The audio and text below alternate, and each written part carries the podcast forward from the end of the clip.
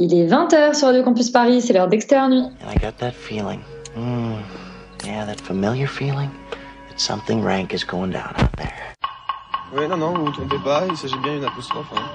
Voilà, je m'adresse à vous, chers spectateurs. Don't ever feed him after midnight. She's alive! Alive! ready to party. I'm sorry, Dave. I'm afraid I can't do that. I'm a man. Well, nobody's perfect. Qu'est-ce que c'est faire C'est pas quoi faire. Les acteurs sont à l'aise dans leur personnage, l'équipe est bien soudée, les problèmes personnels ne comptent plus, le cinéma règne. Vers l'infini et au-delà Aujourd'hui, nous commémorons l'armistice et pourtant, pour cette deuxième émission confinée, Externe Nuit est loin de capituler. Le programme est même particulièrement musclé, voire guerrier. La mini-série américaine L'étoffe des héros nous plongera en pleine guerre froide pendant la course à l'espace contre l'URSS. Nous parlerons torture avec le film The Report et le documentaire des bourreaux aux mains propres et d'horreur en général avec une petite sélection de films qui font peur produits par la maison Blumhouse, Nocturne, Black Box euh, et Evil Eye, le mauvais œil en VF. Et quel plus beau combat que l'amour, outre la série suédoise Love and Anarchy, on reviendra sur le classique Dirty Dancing, danse lascive en québécois. Externe Nuit, c'est parti. After 9 11, everyone was scared. Possible hijacked planes. Scared it might happen again. Obvious terrorist attack. It was my second day of grad school. Next day, I changed all my classes to national security. Et le premier film dont on parle ce soir, c'est donc euh, The Report. Euh, Yori, tu as la lourde tâche d'être le premier pitcher ce soir. C'est du baseball. Merci, c'est très gentil. Euh, non, non, alors The Report, c'est un film de Scott Z. Burns, euh, qu'on connaissait en tant que scénariste surtout des films de Soderbergh récents, dont The Laundromat et Contagion. Euh, c'est un film qui raconte l'histoire du, euh, du rapport qu'a mené le Sénat euh, entre 2010 et 2015, il me semble, sur les, les opérations de torture menées par l'armée américaine dans le, cadre de leur lutte contre le terrorisme. Adam Driver campe ce, jeune homme qui va vraiment se battre contre le système politique qui va vouloir écraser la vérité et pour faire triompher justement, euh, euh, pour faire tri- triompher le bien en quelque sorte et, pour euh, montrer à tout le monde que l'armée américaine a commis d'énormes exactions et des, tortures en fait systématisées à partir de à partir de la doctrine Bush suivant le 11 septembre. Donc voilà, sujet amusant, rigolo, avec lequel on passe un bon moment. Euh, un- dans, le genre en fait, c'est un film assez assez classique de une histoire très américaine finalement d'un justicier solitaire qui va se battre contre un système euh, tout en voulant faire triompher la vérité. Euh, euh, voilà, il y a, y, a, y a vraiment un, un parti pris qui est vraiment pour euh, ce type-là, Dan Jones, qui existe vraiment, et qui va euh, se battre en fait euh, contre le contre le, système politique qui veut étouffer l'affaire. Et donc, ce qui est assez bien montré dans le film, c'est justement tous les intérêts politiques des uns et des autres. Et là où le film réussit, je trouve plutôt bien, c'est de ne pas être totalement manichéen dans sa représentation de la vie politique américaine. C'est-à-dire qu'on n'est pas dans un dans un film qui va nous dire que Bush est très très très méchant et Obama est très très très gentil. Alors évidemment, l'administration Bush euh, porte une énorme responsabilité dans le film, mais l'administration Obama également parce qu'elle essaye, euh, pour des raisons stratégiques, politiques, euh, d'agenda finalement, de, ne, pas laisser paraître ce rapport. Et donc, ça montre vraiment toute l'absurdité euh, du système auquel il va, il, il, va, il va faire face. Euh, donc, comme vous l'aurez compris, je ne parle absolument pas de mise en scène ni même de scénario, parce que bon, les deux sont assez classiques. Euh, le scénario est construit de manière, je trouve, un peu euh, inutilement complexe, avec des, des sortes de flashbacks euh, au, au, début qui nous, qui nous, qui, qui nous perdent un peu, euh, et une réalisation qui, pour le coup, est assez plate, et, mais bon, néanmoins assez efficace et fonctionnelle. Euh, je dirais pas que c'est un film extrêmement réussi palpitant, prenant, euh, même s'il il m'a appris beaucoup de choses. Je ne connaissais pas l'histoire de ce rapport. En fait, on connaît vaguement euh, l'histoire de la torture euh, aux États-Unis suivant, suivant, le 11, suivant le 11 septembre avec euh, Guantanamo, le Patriot Act et tout ça. On connaît un peu moins les gens qui ont essayé de, mettre, de mettre ça euh, à la lumière du jour et de révéler cette affaire-là. Euh, ce qui est assez euh, intéressant, c'est également la manière dont il montre finalement ces tortures-là de manière assez crue, assez, assez violente et je trouve que c'est nécessaire mine de rien de, de, de, montrer en fait la réalité de, de, certaines de certaines scènes, de certaines, de certaines actions, parce que finalement, quand on les lit, quand on, quand on en entend parler, ça reste un peu théorique. Euh, là, le film est assez rentre dedans là-dessus et je trouve ça euh, euh, salutaire à défaut d'être hyper fascinant d'un point de vue de cinéma.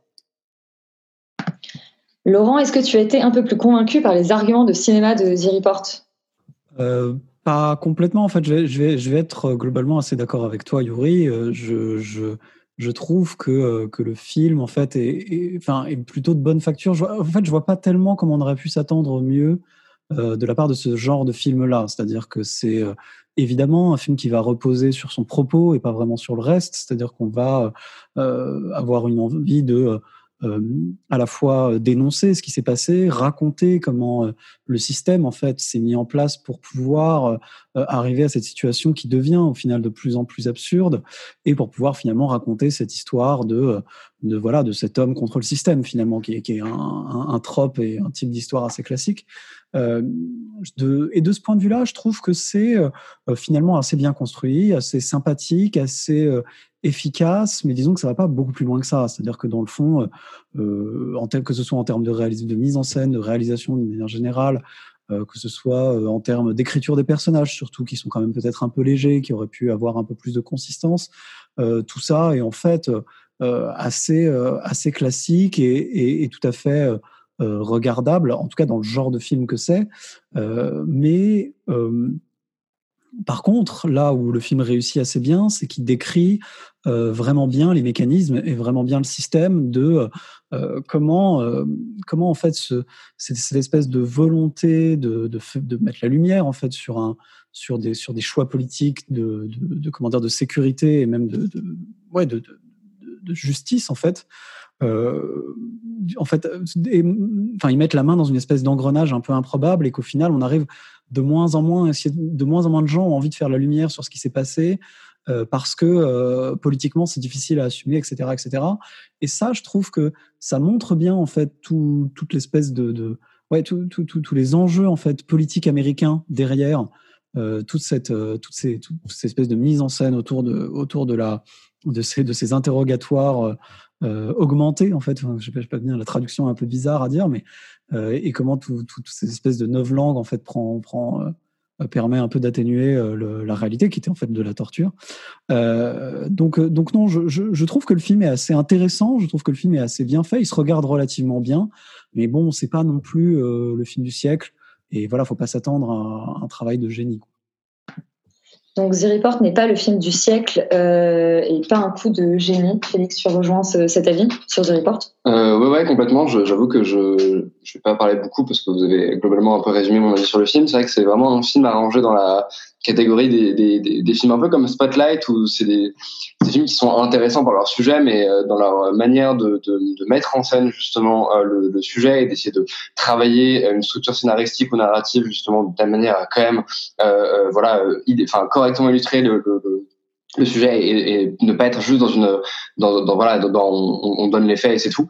Euh, je trouve que c'est c'est du coup assez dommage parce que enfin, c'est vrai qu'on le regarde très passivement. Je, moi c'est même un film qui a, qui a pris du, temps un petit peu à me, à me prendre parce que je, je, en fait je, trouve qu'il y a un peu il y a 30 minutes au début qui sont un peu un peu compliquées. On essaie un peu de poser les éléments on essaie un peu de poser qui est qui etc et, et où du coup enfin le, le l'intérêt vraiment du film n'est pas vraiment présent et du coup c'est un petit peu dommage parce que bah on a envie un peu de, de, savoir tous ces enjeux géopolitiques qui finalement arrivent euh, dans une seconde partie où effectivement d'un coup plus on avance dans le temps et plus ça commence à devenir un peu compliqué de parler de ce truc là et voilà peux, comme vous l'avez déjà très très bien dit par rapport à l'administration Bush Obama etc, etc. après il y a un truc avec lequel je suis pas complètement d'accord euh, et en fait je crois que c'est Yuri qui disait ça c'est justement par rapport à la représentation de la torture euh, moi il y avait un truc qui, qui était assez glaçant dans ce dans ce minimalisme au début de comment ils introduisent les choses et en fait ils te montrent genre deux espèces de pecnos qui font des, des powerpoints et qui donnent des noms à leurs techniques de torture qui n'ont jamais été testées sur l'homme. Il y avait vraiment un, truc hyper déshumanisé qui était très flippant en fait je trouve.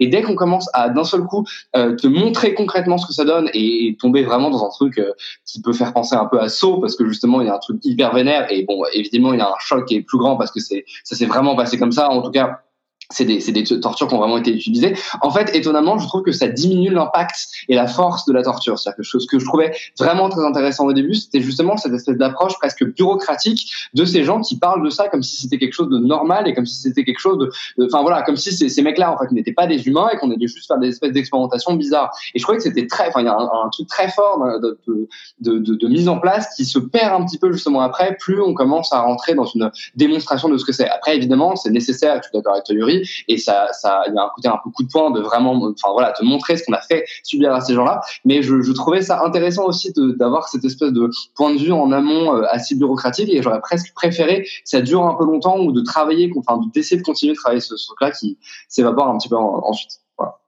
Donc The Report qui est disponible sur Amazon et on va continuer à parler de torture, c'est un peu le, thème de la semaine, hein. on, est, on, est, on est joyeux chez Externe avec euh, un film qui s'appelle Des bourreaux aux mains propres euh, et qui est un film sélectionné au Festival euh, des étoiles du documentaire dont on avait parlé l'année dernière et cette année bah, le festival a lieu mais en ligne en fait, enfin on peut, on peut voir le film sur, euh, si je ne me trompe pas, le site de Télérama.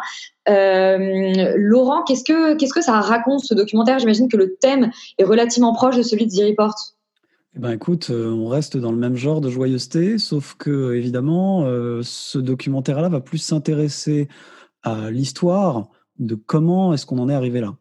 Euh, c'est un documentaire qui, je trouve, remplit parfaitement sa fonction et même au-delà parce que il arrive à raconter en relativement peu de temps beaucoup de choses. Il est assez dense et il est très intéressant. On apprend beaucoup de choses. Il y a beaucoup d'images qui sont assez dures quand même. Je trouve que c'est, c'est, enfin moi je regarde quand même pas mal de documentaires et celui-là je le trouve quand même particulièrement vénère. Euh, mais en même temps on parle de torture, donc euh, voilà, c'est pas des histoires de chiens mignons, donc euh, c'est forcément un peu glauque. Euh, mais je trouve que oui, du point de vue de ce qu'il raconte, de comment il le raconte, de comment il le met en scène, souvent d'ailleurs de manière assez assez simple, assez assez assez dure et même parfois assez crue je trouve que ça, que ça marche bien, que ça fonctionne bien et que ça, ça, ça, son propos est, très efficacement, en tout cas, mis en scène. Donc, de ce point de vue-là, c'est plutôt bien réussi. Euh, D'autant que je trouve que le, le documentaire développe des choses qui sont vraiment assez intéressantes, c'est-à-dire que euh, à la fois cette volonté à partir des années 50 et notamment aux États-Unis de de comment dire de, de, mettre une espèce de vernis scientifique autour des, des, des, enfin des, des techniques de torture et d'essayer de trouver aussi une espèce de voilà d'arnaque de, de comment dire de d'arnaque juridique entre guillemets pour pas que ce soit qualifié comme de la torture en sens strict euh, parce qu'il n'y a pas de marque parce qu'il y a ce genre de choses là et, euh, et donc comment à la fois on essaye de de s'écarter en gros du, de ce qualificatif de torture, tout en essayant de le rationaliser de manière plus scientifique, pour finalement euh, le mettre en place euh, à diverses périodes pour euh, et voir de l'améliorer et d'essayer de comprendre comment est-ce qu'on peut faire pour faire craquer des gens. Et juste au point même en fait de se rendre compte et c'est ce, que, le documentaire explique mais c'est ce que le film en fait The Report explique aussi c'est que ça fonctionne pas. C'est-à-dire que ce qui est particulièrement dur et particulièrement frappant c'est que globalement la torture ça ne marche pas. Et euh, et, on, et on voit en fait à quel point cette espèce de quête euh, de comment dire, de toujours plus d'efficacité, de voilà, de trouver des informations, de de, de, de crise, essayer de trouver des euh, des, euh, des comment dire, des remèdes à, ces espèces de, de, comment dire, de, nébuleuses qui vont attaquer les États-Unis, etc.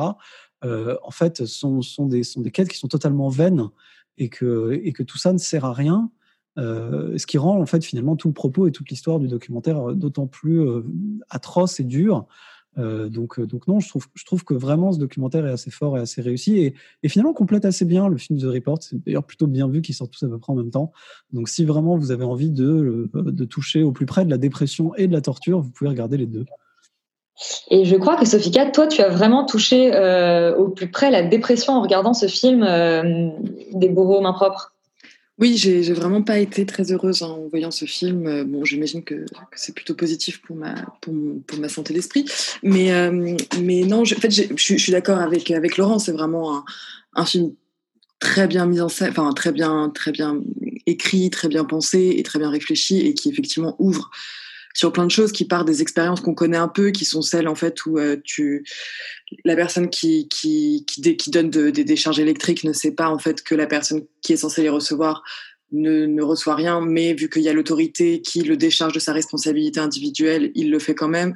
Enfin voilà, il y a toutes ces choses-là qui sont racontées comme ça dans, dans une forme beaucoup plus globale et dans une vraie histoire. Et du coup, euh, cette histoire de la torture est vraiment, vraiment euh, fascinante quelque part, mais, mais glaçant. Et, et, ce que j'ai trouvé aussi très intéressant, c'est dé- enfin, c'est que ce film parvient bien à développer aussi la question du euh, de, de, la place entre le torturant et le torturé et comment vraiment et je pense que c'est ça en fait moi qui m'a le plus euh, intéressé dans ce film. C'est vraiment cette dialectique là qui est tellement étrange et tellement bizarre à comprendre mais en même temps que le film parvient assez bien à, à expliciter d'une manière assez assez étrange mais mais on on comprend en fait finalement comment cette espèce de de- d'embrigadement et de lavage de cerveau finalement quelque part parfois on se dit que celui qui torture qui se fait lui-même torturer en fait parce qu'on l'oblige quelque part dans une certaine manière euh, à, torturer et aussi torturer lui aussi. Enfin, il y a vraiment un truc où, on se dit mais dans quel monde vivons-nous pour pour inventer des, des méthodes pareilles et pour euh, rendre les gens aussi fous? Et, euh, et, donc c'est terrifiant. Après, après moi, ce qui m'a vraiment donc outre ces qualités qui sont assez évidentes, ce que j'ai trouvé dérangeant, c'est effectivement les photos et une vidéo qui sont donc euh, à Guantanamo. Et, euh, et alors moi ces photos-là je les avais pas vues. Je sais que Laurent je crois les avait effectivement vues. Euh, mais moi j'ai trouvé ça vraiment vraiment très intense et très très dur à voir. Et étant donné qu'il n'y a pas d'avertissement ni au début du film ni avant ces séquences-là vraiment il y a pour moi ça c'est très problématique Très problématique, effectivement, de pas, euh, de pas euh, dire qu'il y a des images un peu explicites. Euh, néanmoins, Yuri, est-ce que toi, tu recommandes aussi ce documentaire des, beaux mains propres?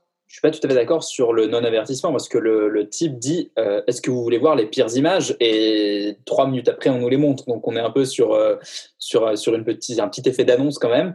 Et euh, non, non, je suis, je suis assez d'accord sur. euh, bah, en fait, je vais pas, je vais pas trop, trop euh, compléter ce qui a été dit. Euh, je trouve que c'est effectivement un, un, un bon pendant euh, euh, documentaire en fait au film The Report parce que euh, il nous montre que euh, tout ça n'a pas commencé avec Bush en fait.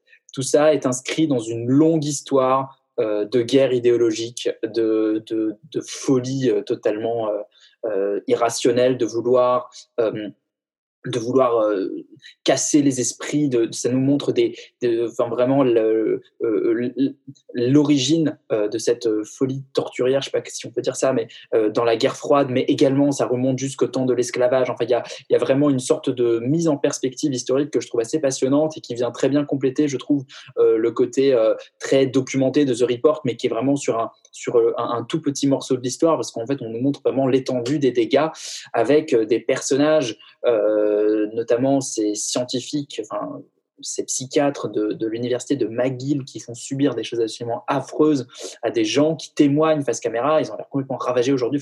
C'est, vraiment peine à voir. Et, euh, et, un type, à un moment, qui, qui, qui dit que quand même euh, Hitler a expérimenté sur ces sujets avant de se reprendre et dire que c'était des victimes. Donc il y a une sorte de, de, mise en perspective entre, entre finalement les méthodes nazies et, euh, et ce qu'ont fait euh, les Américains, qui est assez glaçante et je, je conseillerais assez, euh, assez fortement quand même le visionnage de documentaire qui est édifiant.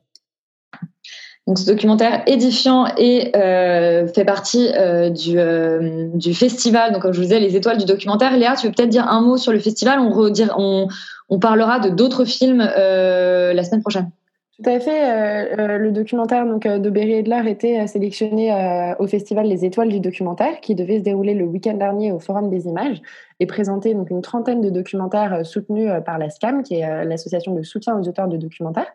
Euh, le film est donc visionnable sur télérama.fr jusqu'au 13 novembre. Et la semaine prochaine, on vous parlera de deux autres documentaires, Autant où les Arabes dansaient de Jawad Ralib et Falconetti de Paul Filippi. Sachez qu'il y aura d'autres films euh, encore euh, diffusés sur télérama.fr au mois de décembre, notamment Religieuse abusée et l'autre scandale de l'Église, un sujet qui s'annonce aussi fun que la torture, mais aussi des sélections, des documentaires de la sélection 2020 sur la plateforme Tank. Euh, quatre documentaires qui sont Goodbye Jérusalem, Vacancy, Overseas et Madame Saïdi à partir du 4 décembre. On vous en reparlera euh, bien sûr très prochainement. Euh, c'est un, très beau festival dont on est fier d'être partenaire et dont on est heureux de pouvoir quand même faire la promotion de ces films qui sont accessibles vraiment gratuitement sur le site de télérama.fr. N'hésitez pas à aller regarder donc Torture propre, une invention américaine d'Aubery Edler. Merci Léa. Et après avoir parlé euh, de, torture, on va continuer avec euh, des films d'horreur. C'est vraiment une soirée légère ce soir euh, sur Radio Campus Paris. Le premier dont on parle, c'est Nocturne. Les trois films dont on va, parler sont des films produits par la maison Blumhouse et disponibles sur Amazon Prime. Nocturne, bande-annonce.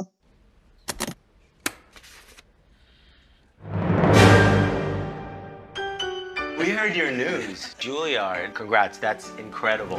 You're thinking of my sister B. She's going to Juilliard next year. What makes Vivian the star? Jules, I'll always be there for you.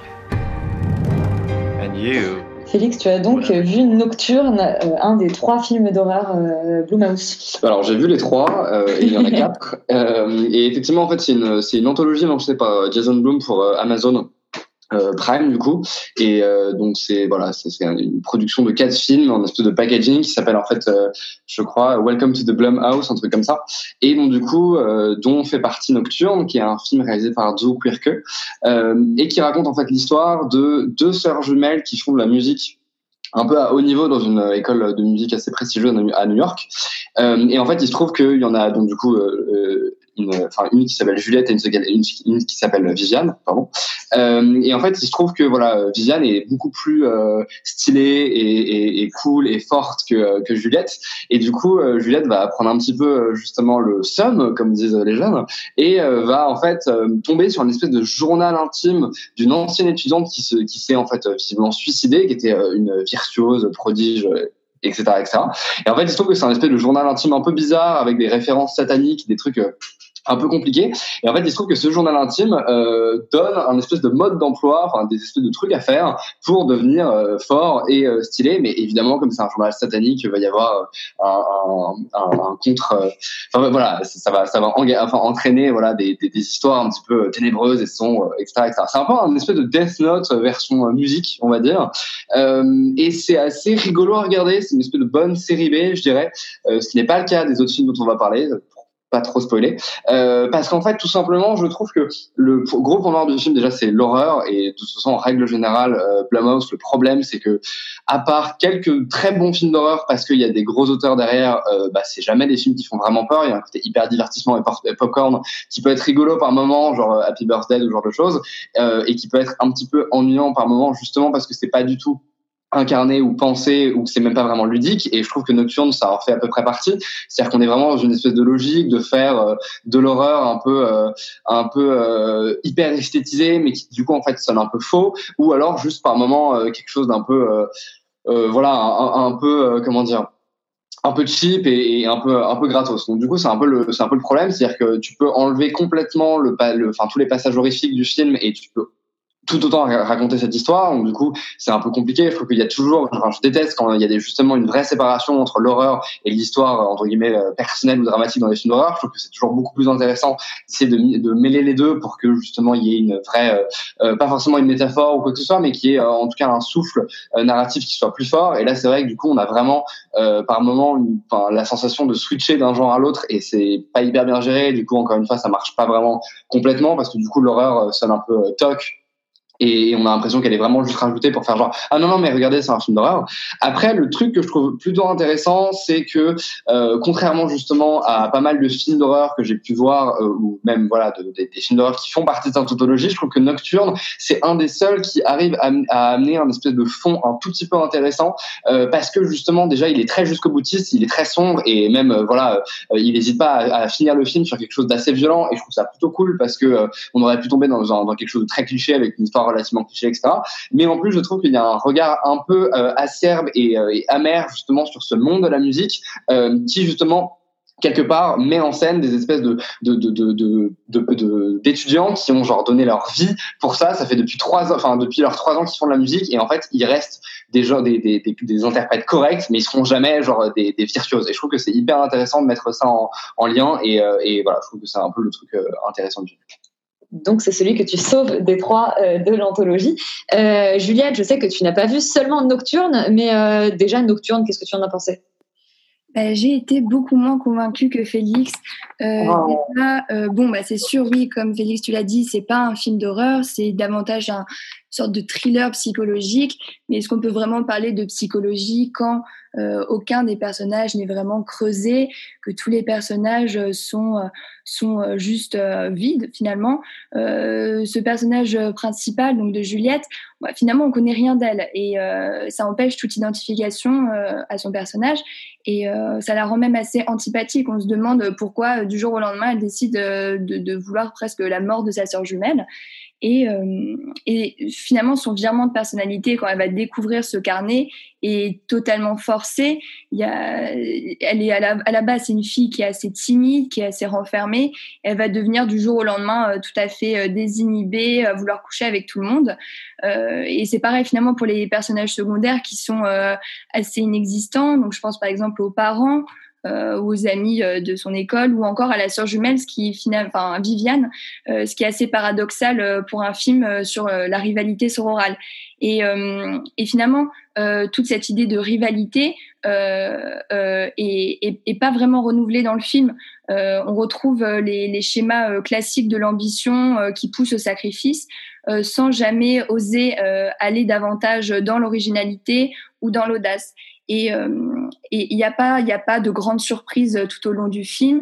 Euh, chaque étape de l'ascension du personnage, elles sont révélées dès le début du film. Du coup, lorsqu'elle découvre le carnet avec ses dessins prémonitoires, on sait déjà globalement ce qui va se passer. Et, et du coup, le problème avec ce genre de récit, c'est que on sait d'avance, on sait d'avance du coup comment euh, tout, tout va se terminer pour euh, pour notre protagoniste. Et euh, moi, j'ai pas été convaincue du coup par cette fin euh, euh, pseudo. euh, bah, tout ça, c'était dans la tête du personnage. donc voilà, j'ai trouvé que finalement peut-être la seule chose à sauver dans le film, c'était les quelques choix esthétiques. de lumière ou de couleur qui, qui étaient assez intéressants par moment. Mais sinon, à part ça, ça fait pas très peur. Bon, bah, ça faisait pas suffisamment peur ce nocturne pour toi, Juliette. Euh, le deuxième film dont on parle, c'est Black Box. Euh, petite bande-annonce. Who's there?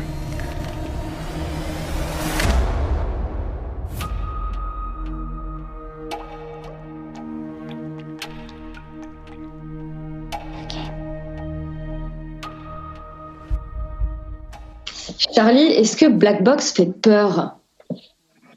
Est-ce que Black Box fait peur Euh, Non, mais il fait somnoler. Ah. Pas, pas forcément une qualité cool. Non, Black Box, c'est, euh, ça raconte l'histoire de euh, d'un homme qui a subi un accident, visiblement avec euh, avec sa femme. Euh, sa femme en est morte et lui, il est amnésique. Et donc, il habite seul avec sa fille.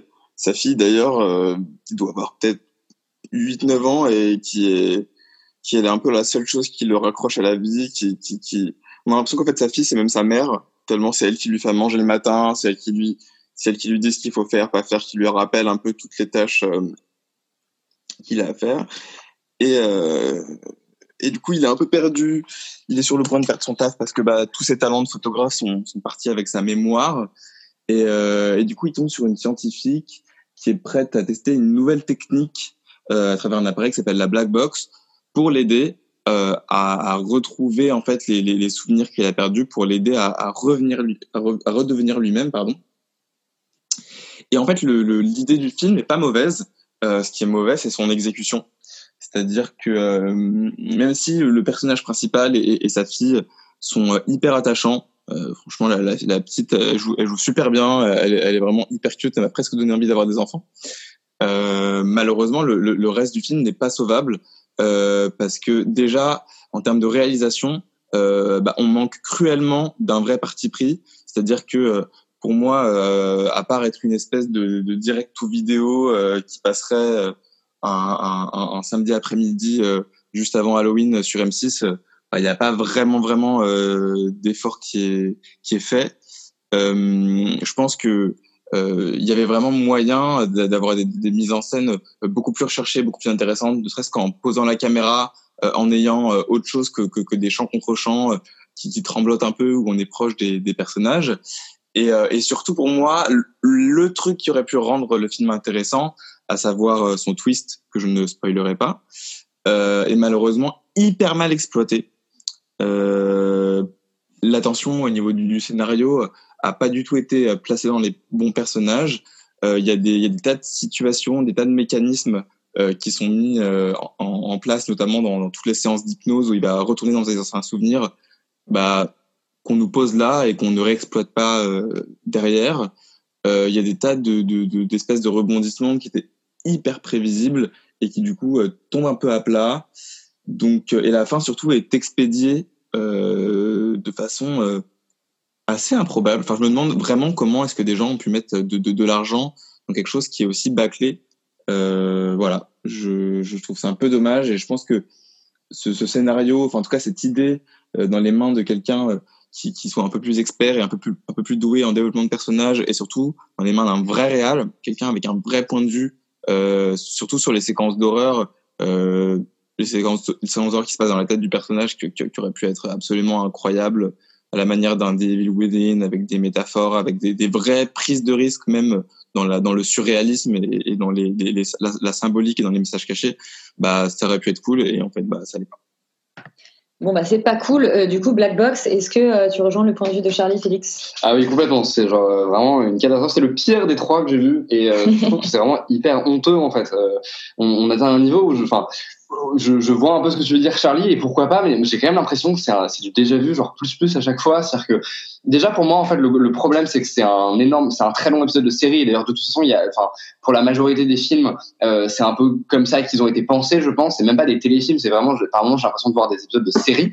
Euh, et là typiquement en fait c'est un épisode de Black Mirror et c'est un épisode, de, c'est un mauvais épisode de Black Mirror. Euh, et, et ça a un peu le même défaut d'ailleurs que les derniers épisodes de la série, à savoir tu prends un concept, un truc qui a déjà été relativement vu et rela- relativement été déjà traité en fait en amont euh, justement dans les premières saisons de Black Mirror. Et en fait finalement euh, tu vas enlever complètement toute su- substance des, des personnages. Tu vas enlever en fait vraiment euh, tout potentiel horrifique en faisant des espèces de, de séquences où le réa il essaye même pas en fait. Enfin, il y a vraiment une espèce de truc où il prend juste un, un bruiteur qui casse des, des- des poireaux pour faire genre euh, ça fait des bruits désarticulés un peu dégueux et ça s'arrête là. Et franchement je enfin c'est vraiment c'est moi j'étais mort de rire tellement c'était ridicule. Euh, et en fait derrière t'essayes pas du tout de, de construire une histoire c'est pas forcément de, de construire des personnages ou alors c'est ou alors c'est des trucs qui sont vraiment encore une fois extrêmement vus extrêmement classiques non je, je suis euh, un peu euh, pour le coup j'ai été vraiment très très déçu et je c'est c'est vraiment douloureux à regarder Black Box donc je déconseille aux gens Bah, c'est douloureux à regarder, on va effectivement éviter.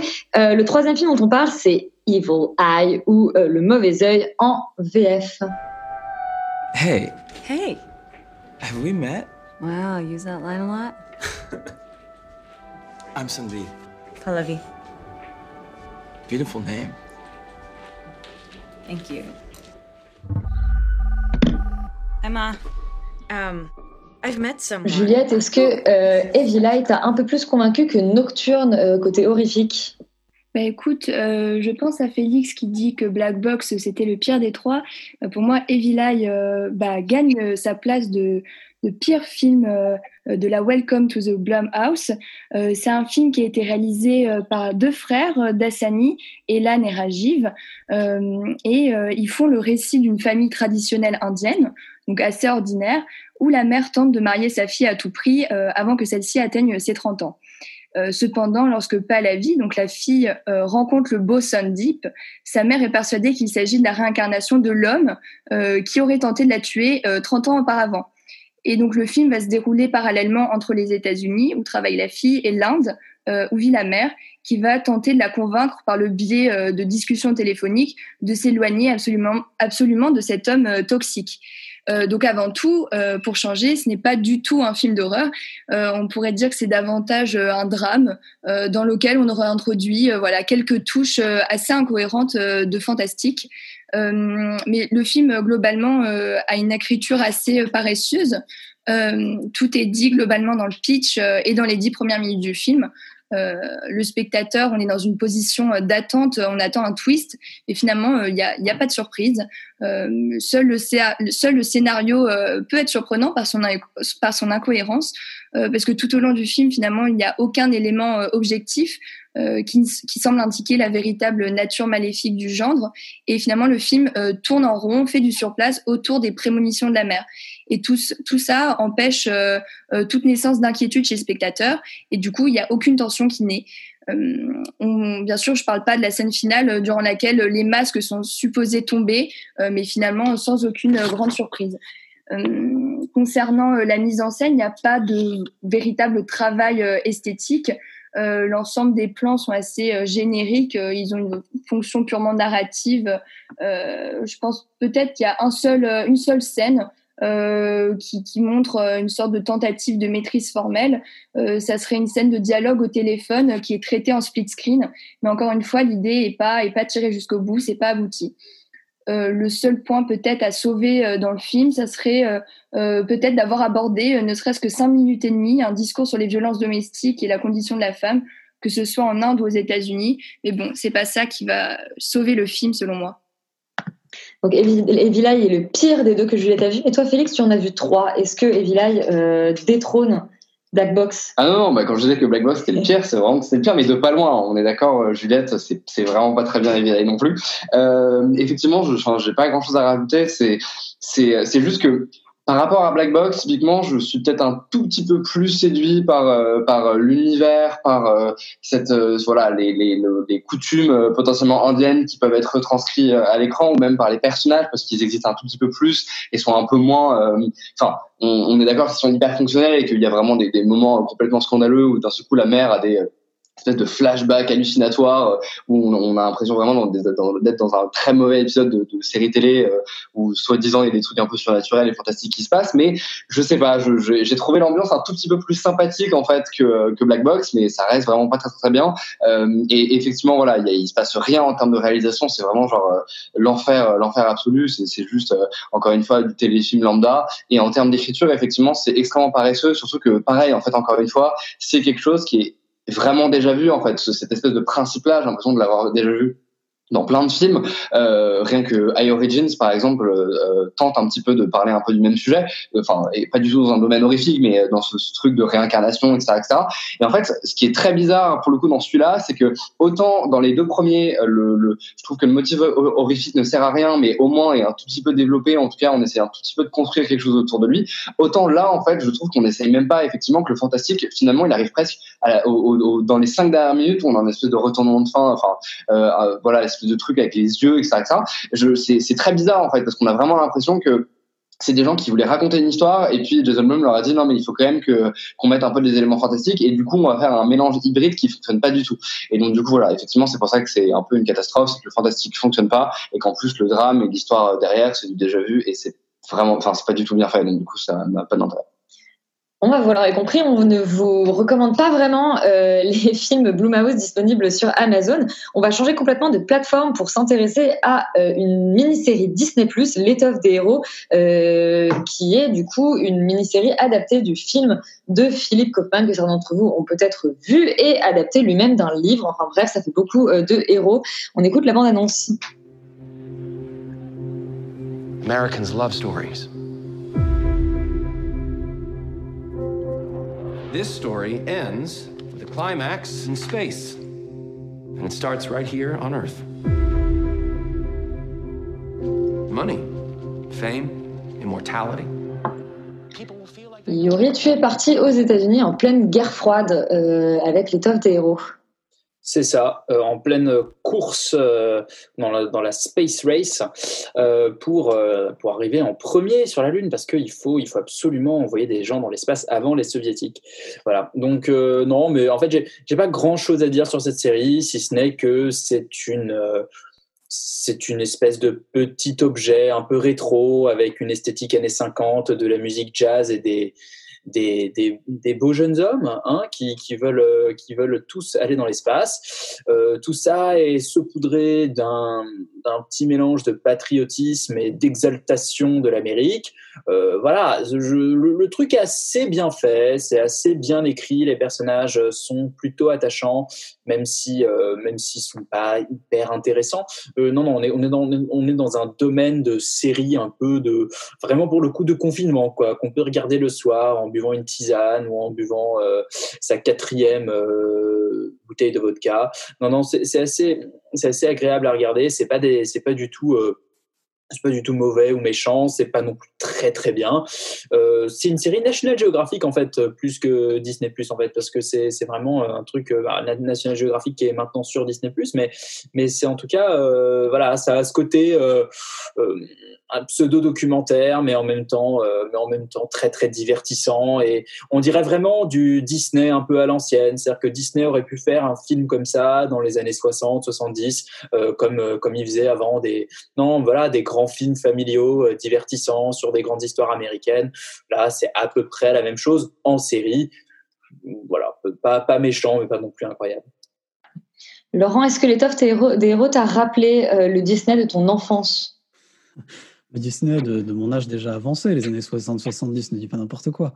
Euh, non, je vais être globalement d'accord avec Yuri. En fait, euh, encore une fois, hein, je crois qu'on est assez amis ce soir. Euh, au final, euh, c'est une série qui est finalement assez anecdotique et qui n'a pas énormément d'intérêt. Je trouve que finalement les deux vrais points un peu positifs et un petit peu réussis de la série, c'est les personnages. Je trouve que les personnages sont assez attachants et assez bien foutus, euh, notamment les deux personnages principaux. Euh, on s'y attache bien. La, rivalité entre les deux, je trouve, fonctionne bien et c'est, ils sont assez archétypaux, mais ils sont assez intéressants. Et surtout, en fait, je pense que le mieux, dans le fond, dans la série, c'est que chez Disney Plus, ils ont de la thune. C'est-à-dire que vraiment, c'est beau, c'est bien fait, on y croit, c'est vraiment stylé, quoi. C'est-à-dire que c'est pas, euh, euh, c'est en termes de production value, on est beaucoup plus proche de The Mandalorian que même de la série HBO, euh, une bonne série HBO, mais enfin une série HBO assez classique. C'est vraiment euh, un peu le top du top de ce qui se fait. Et du coup, euh, ça, c'est d'autant plus agréable en fait de se plonger dans cette époque avec ces personnages-là, euh, dans cette espèce de course à, voilà, à l'espace euh, et ces espèces de d'hommes qui sont des vrais hommes qui et qui sont euh, voilà prêts à tout pour montrer euh, leur virilité et euh, leur manque d'intelligence. c'est c'est assez agréable et assez sympathique. Encore une fois, c'est quand même assez anecdotique, donc donc c'est pas non plus indispensable, mais c'est une bonne petite série de confinement. Euh, et puis surtout, les images sont assez belles. Donc je vois pas tellement pourquoi est-ce qu'on s'en priverait si on a le temps, mais seulement si on a le temps. Et bah seulement si on a le temps. On a beaucoup de temps en confinement, tu sais, euh, Laurent. L'autre série dont on parle ce soir, c'est Love and Anarchy, une série suédoise. När motorerna öppnar ska du backa efter hissen. Sen ska du gå baklänges resten av dagen. Hé Alban, est-ce que tu es tombé amoureux de Love and Anarchy sur Netflix? Alors pas du tout, je suis euh, vraiment pas tombé amoureux, ni j'ai pas du tout euh, euh, épousé le côté anarchique de la série, enfin s'il existe. Donc pour aller très vite, Anarchie, c'est une série euh, suédoise qui compte l'histoire d'une d'une mère de famille euh, qui est aussi euh, consultante pour le pour plusieurs entreprises. Enfin, je me sens qu'elle est en freelance dans la série. Elle se retrouve parachutée dans une maison d'édition elle doit aider la maison d'édition à faire une sorte de transition vers le numérique. Et en parallèle de ça, elle rencontre un jeune homme qui travaille avec elle dans cette maison d'édition et va commencer une sorte de jeu où ils vont faire des, des, des gages, se donner des gages mutuellement euh, pour finalement tomber amoureux et, et, euh, et continuer en fait ce, ces gages euh, le long de la série. Alors moi, du coup, j'ai pas du tout, du tout accroché à la série. Alors autant la semaine dernière sur euh, le jeu de la dame, il y avait peut-être un petit peu euh, quelque chose à sauver de la série, c'est-à-dire qu'on regardait pas les épisodes vraiment en, en s'ennuyant tout le temps. Là, je me suis ennuyé à chaque épisode et au début, j'ai vraiment pensé que c'était c'était une blague, quoi. Et en fait, j'ai pas du tout euh, du tout accroché. On va dire que tous les rôles sont des sortes de d'ersatz de rôles euh, déjà connus. Euh, on va dire le patron de, de la maison d'édition, c'est un rôle qu'on a déjà vu mille fois. Leur histoire d'amour, c'est c'est une histoire qu'on a déjà vu mille fois également. Euh, le film quand même parle essaye en tout cas de parler euh, à tour de rôle des dangers du capitalisme, des réseaux sociaux, du harcèlement, euh, essaye de montrer différentes orientations sexuelles, différents couples à l'écran, mais il y a rien qui fonctionne vraiment. C'est, ça m'a même rendu triste au bout d'un moment. Euh, la série emprunte aussi à Ricky Gervais, euh, donc à, à, The Office quand ils sont dans les bureaux. Ça emprunte à une, ça m'a fait penser à, de temps en temps à une série qui s'appelait Togetherness, qui était une, série des frères Duplass que j'avais beaucoup aimé sur les questions de couple, sur comment comment un couple fonctionne après quelques années, sur euh, sur ce genre de, de questionnement. Et vraiment, il y a, y a rien qui fonctionne. Et, je, à la limite, je me serais dit bon, euh, la série n'a rien à dire, mais on va on va regarder ça comme une comme une sorte de série à sketch ou alors euh, à chaque fois qu'il y a des gages, on va essayer de rigoler un petit peu. Mais même à ce niveau-là, en fait, c'est pas drôle. C'est-à-dire que euh, les sketchs sont censés être des choses très osées, des choses à la fois complètement loufoques, un peu dangereuses pour les personnages, mais à aucun moment ils se sentent en danger, à aucun moment on a l'impression que ça va changer leur vie. Et donc du coup, c'est vrai, c'est très ennuyeux quoi. Et du coup, il, réussit, le, la série, je trouve, réussit quand même l'exploit à éviter justement euh, cette série à sketch, mais en, en faisant absolument rien de ça. C'est-à-dire que euh, on s'ennuie toute la série, même leur histoire d'amour, on, la comprend pas. Donc moi, j'ai été vraiment, euh, vraiment déçu de, cette série suédoise. Déçu euh, de Love and Anarchy, Roman, est-ce que toi aussi tu t'es profondément ennuyé devant cette série? Oui, et tu vois, pourtant, euh, tu sais, comme je suis romantique, mais j'ai pas du tout été touchée par cette série, et je me suis beaucoup ennuyée comme Alban. Je rejoins tout à fait euh, ce que tu dis. Moi, je trouve que c'était une série qui coche toutes les cases du déjà vu, et c'est sûrement le plus décevant dans cette série qui arrive jamais à, à trouver quelque chose d'original ou de personnel à dire sur euh, sur les relations amoureuses et sur l'amour. Or, l'amour, c'est vieux comme la peste, donc quand on parle de ça, faut innover un petit peu et, euh, dire des choses intéressantes ou moderniser l'affaire, et c'est pas du tout euh, fait dans cette série. Euh, et en plus d'avoir des thèmes qui sont du coup très bateaux avec voilà un propos qui est très banal je trouve que pour une série comique c'est, extrêmement pauvre en rire et même en sourire c'est-à-dire que les personnages sont tous débiles les, ils sont vraiment tous complètement stupides on les comprend pas et d'ailleurs on s'en fiche c'est-à-dire qu'on n'a pas envie de les connaître et en fait c'est ce que tu dis Alban c'est que les personnages ont aucune émotion, on n'a pas d'identification à eux parce que euh, on, ils sont des corps euh, sans émotion. Et on ressent jamais les enjeux euh, qui traversent, notamment, c'est quand même basé sur une tromperie au départ, sur une relation d'amour qui devrait pas avoir lieu. On ressent jamais ce dilemme chez le personnage de Sophie. On ne sait pas si elle a envie, si elle a pas envie, on s'en fout. Euh, ensuite, je crois pas du tout à cette histoire d'amour entre les deux personnages qui euh, ont un potentiel euh, particulièrement intéressant, qui est pas du tout exploité. C'est-à-dire que on a une, euh, une quarantenaire euh, et, et, un mec de, de, 20 ans qui se connaissent ni d'Ad ni d'Adam, et en fait, ça pourrait être potentiellement intéressant, sauf que ces personnages n'ont rien à se dire. on parle absolument pas de la, de la différence d'âge qu'il y a entre eux, alors que ça aurait pu être intéressant. donc voilà, moi je crois pas du tout à cette histoire d'amour ni cette histoire de sexe. Il n'y a pas de tension sexuelle. Enfin, je c'est difficile de voilà de d'accrocher. Euh, et, ensuite, je me suis posé quand même une question qui est de savoir si une, histoire mal écrite peut être bien filmée, mais apparemment c'est pas euh, cette série qui va me dire que oui, euh, puisqu'il n'y a aucune réflexion derrière les plans, la mise en scène. C'est ce que tu disais, Alban, ça, emprunte Asie Office, etc. Mais mm, ça fait vraiment un copier-coller sans qu'il y ait en fait une cohérence par rapport à l'histoire qui est plate tout autant que la mise en scène. Donc donc voilà, bref, j'ai pas du tout accroché moi à cette série suédoise. Finalement, c'est le, mieux. C'est juste si vous avez des, des cours de suédois pendant le confinement, bah, peut-être que ça peut euh, vous plaire, mais sinon, euh, passez votre chemin. Et puis tu attendras les films de Noël pour euh, voir des comédies romantiques euh, qui valent le coup. Euh, Sophie Cat, toi qui es également une grande romantique, est-ce que tu as été laissée de marbre par Love and Anarchy? Alors non, moi je serais beaucoup moins, euh, beaucoup moins euh, dure que euh, mes deux collègues. Oh. non, parce que moi je, je, suis, en fait, au contraire, je trouve que justement c'est très beau que qu'il y ait cette histoire d'amour entre une nana de 40 ans et un jeune de 20 ans, et que justement ce soit pas qu'on n'ait pas besoin de dire voilà il y a cette différence d'âge là, etc. Parce que est-ce qu'on la dirait, est-ce qu'on mettrait un point, enfin est-ce qu'on surlignerait ça au jaune si c'était un homme et une femme dans le sens inverse? Je pense pas parce qu'on est tellement habitué à ça. Donc du coup que là ce soit même pas posé comme un problème ou comme un truc, la différence d'âge, juste qu'effectivement, bon, c'est quelque chose euh, peut-être euh, pas banal, mais bon, euh, qui, juste leur arrive. Je trouve ça très bien. Et j'aime bien parce que justement, ça révèle aussi le côté enfantin de, de cette Sophie et ça révèle un côté un tout petit peu plus mature de de Max. Et, ça du coup c'est vraiment ça moi qui m'a tenu sur la série. Après je suis je suis assez d'accord que c'est pas révolutionnaire à part ça que le côté anarchique euh, est pas du tout du tout présent et c'est clairement une grosse euh, erreur de communication. Enfin enfin bon enfin voilà je sais pas quelle était la V1 euh, de ce de, cette, de ce scénario mais mais l'anarchisme est présent uniquement par la, la, la, la, le personnage du père de Sophie du coup qui euh, qui essaye de se révolter. Enfin on comprend qu'il a un espèce de passif anarchiste bon voilà mais qui finalement frise avec la folie. Et, bon voilà, il y a des choses comme ça qui sont pas inintéressantes, je trouve, qui sont pas suffisamment développées clairement, mais justement sur euh, la, la, fine ligne entre euh, tomber complètement dans la folie ou bien juste faire des choses un peu extravagantes.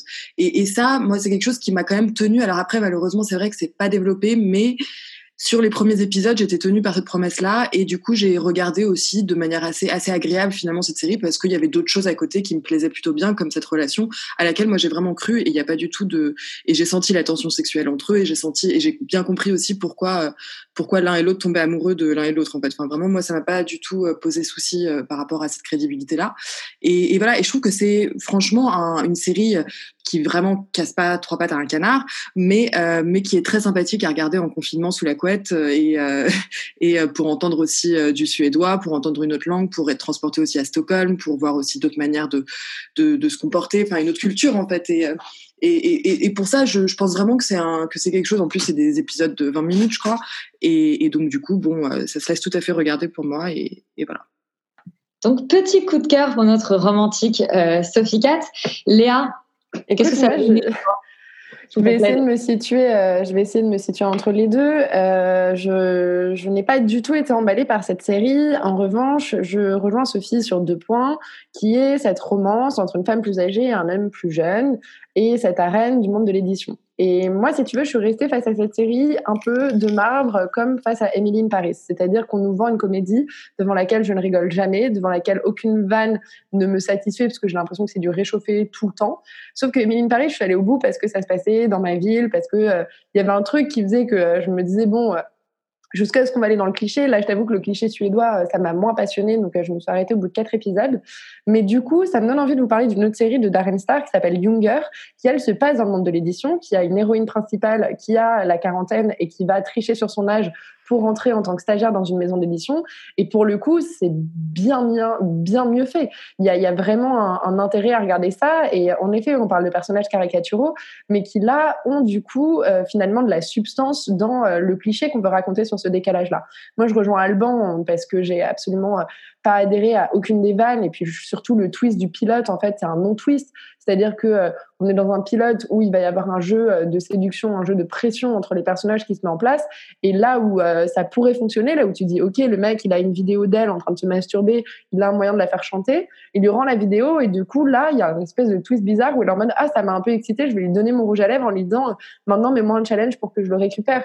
Et j'ai trouvé ça, mais enfin, c'est trop dommage parce que finalement, avec cette histoire de, enfin c'est pas vraiment une sextape mais avec cette vidéo il y avait un vrai moyen d'échange il y avait un vrai truc qui pouvait créer de la pression et ça fait un gros flop en plein enfin aux trois quarts du pilote pour après arriver sur un truc qui fonctionne pas parce que t'es pas en empathie avec les personnages t'es pas avec eux du coup tu ressens pas du tout cette pression.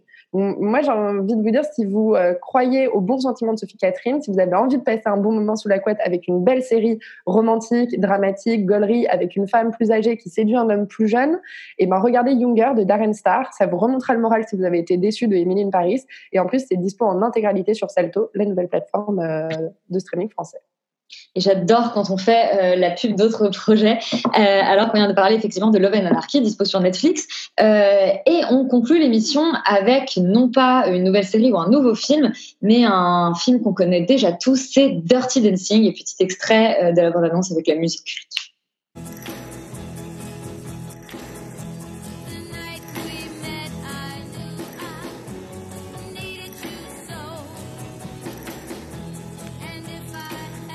Sophie Cass, c'est toi la grande fan de Dirty Dancing qui nous a demandé de le mettre au programme ce soir. Oui. J'assume tout à fait. Euh, oui, oui, bah oui, Dirty Dancing. Donc, euh, qui ne connaît pas euh, Dirty Dancing? Donc, Nobody Puts Baby in a Corner, tout ça, tout ça.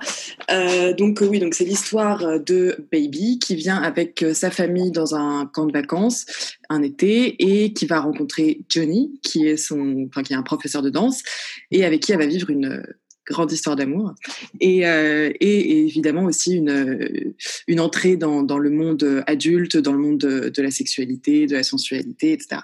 Alors bon, sous des, sous des, sous des dehors comme ça très euh, clichés et très euh, classiques, on va dire, de, de cette donc de cette jeune fille qui croit à plein de belles choses, qui a plein d'idéaux en tête et qui va forcément se heurter à beaucoup de déconvenus et, euh, et qui va frayer avec une classe sociale qui n'est pas la sienne, etc. Moi, je trouve qu'il y a vraiment une grande fraîcheur. En fait, enfin, moi, j'avais vu ce film euh, quand j'avais, euh, je pense, 14-15 ans la première fois. et j'avais adoré parce que bon, il y avait vraiment tout ce que on peut adorer euh, à l'adolescence et le côté aussi kitsch, mais mais qui, qui n'en fait pas non plus trop. Et puis les danses qui sont incroyablement chorégraphiées, etc.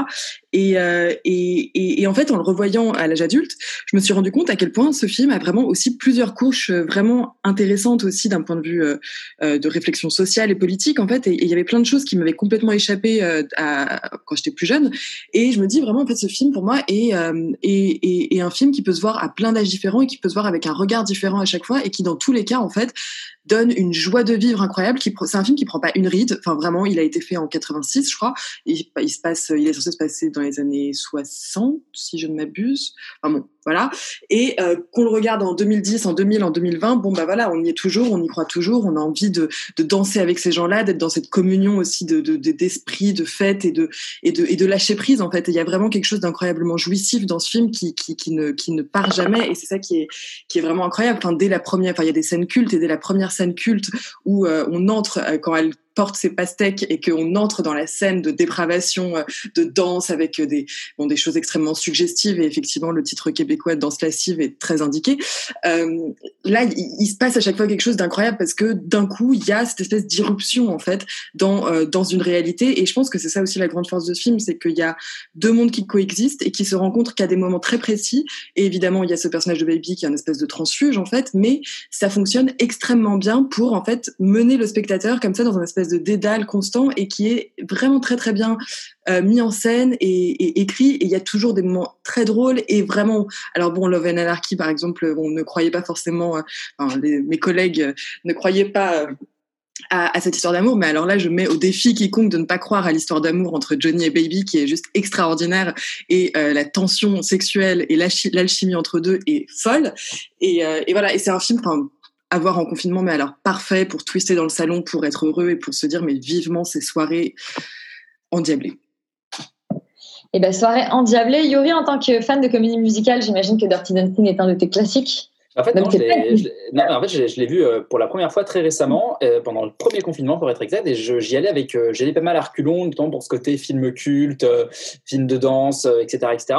Euh, et en fait, non, non, je suis tout à fait d'accord avec ce que dit Sophie Catherine, et il y a vraiment, moi, je trouve le film très très bien, notamment parce que il est euh, très violent en fait sur beaucoup de choses. C'est-à-dire qu'il y a, effectivement euh, cet aspect très euh, rose bonbon, comédie romantique, coming of age, où on découvre l'âge adulte, mais il y a justement en, il y a, en lame de fond ce côté lutte des classes extrêmement dur entre justement ces deux sociétés qui ne se parlent pas. Il y a également, il y a également un traitement de l'avortement dans le film qui est assez assez intéressant pour l'époque et même aujourd'hui, je trouve que c'est traité d'une manière assez assez intelligente, euh, hyper forte et, voilà. Et surtout, le film raconte aussi comment, en fait, on est à la fin des années, à la fin des années 50. Et il raconte l'arrivée des 60s. Il raconte aussi un monde euh, qui est en train de s'effondrer avec cette Amérique blanche, riche, qui va dans ces, qui va dans ces endroits où tout est calibré, où les bourgeoises ont leurs petites sensations fortes. Et en fait, finalement, tout ça est en train de se craqueler et tout, tout ça est en train de s'effondrer. Je, trouve que le film montre euh, formidablement ça et nous arrive vraiment bien à retranscrire cette atmosphère-là. Et on n'a pas le temps, donc je vais euh, fermer ma gueule.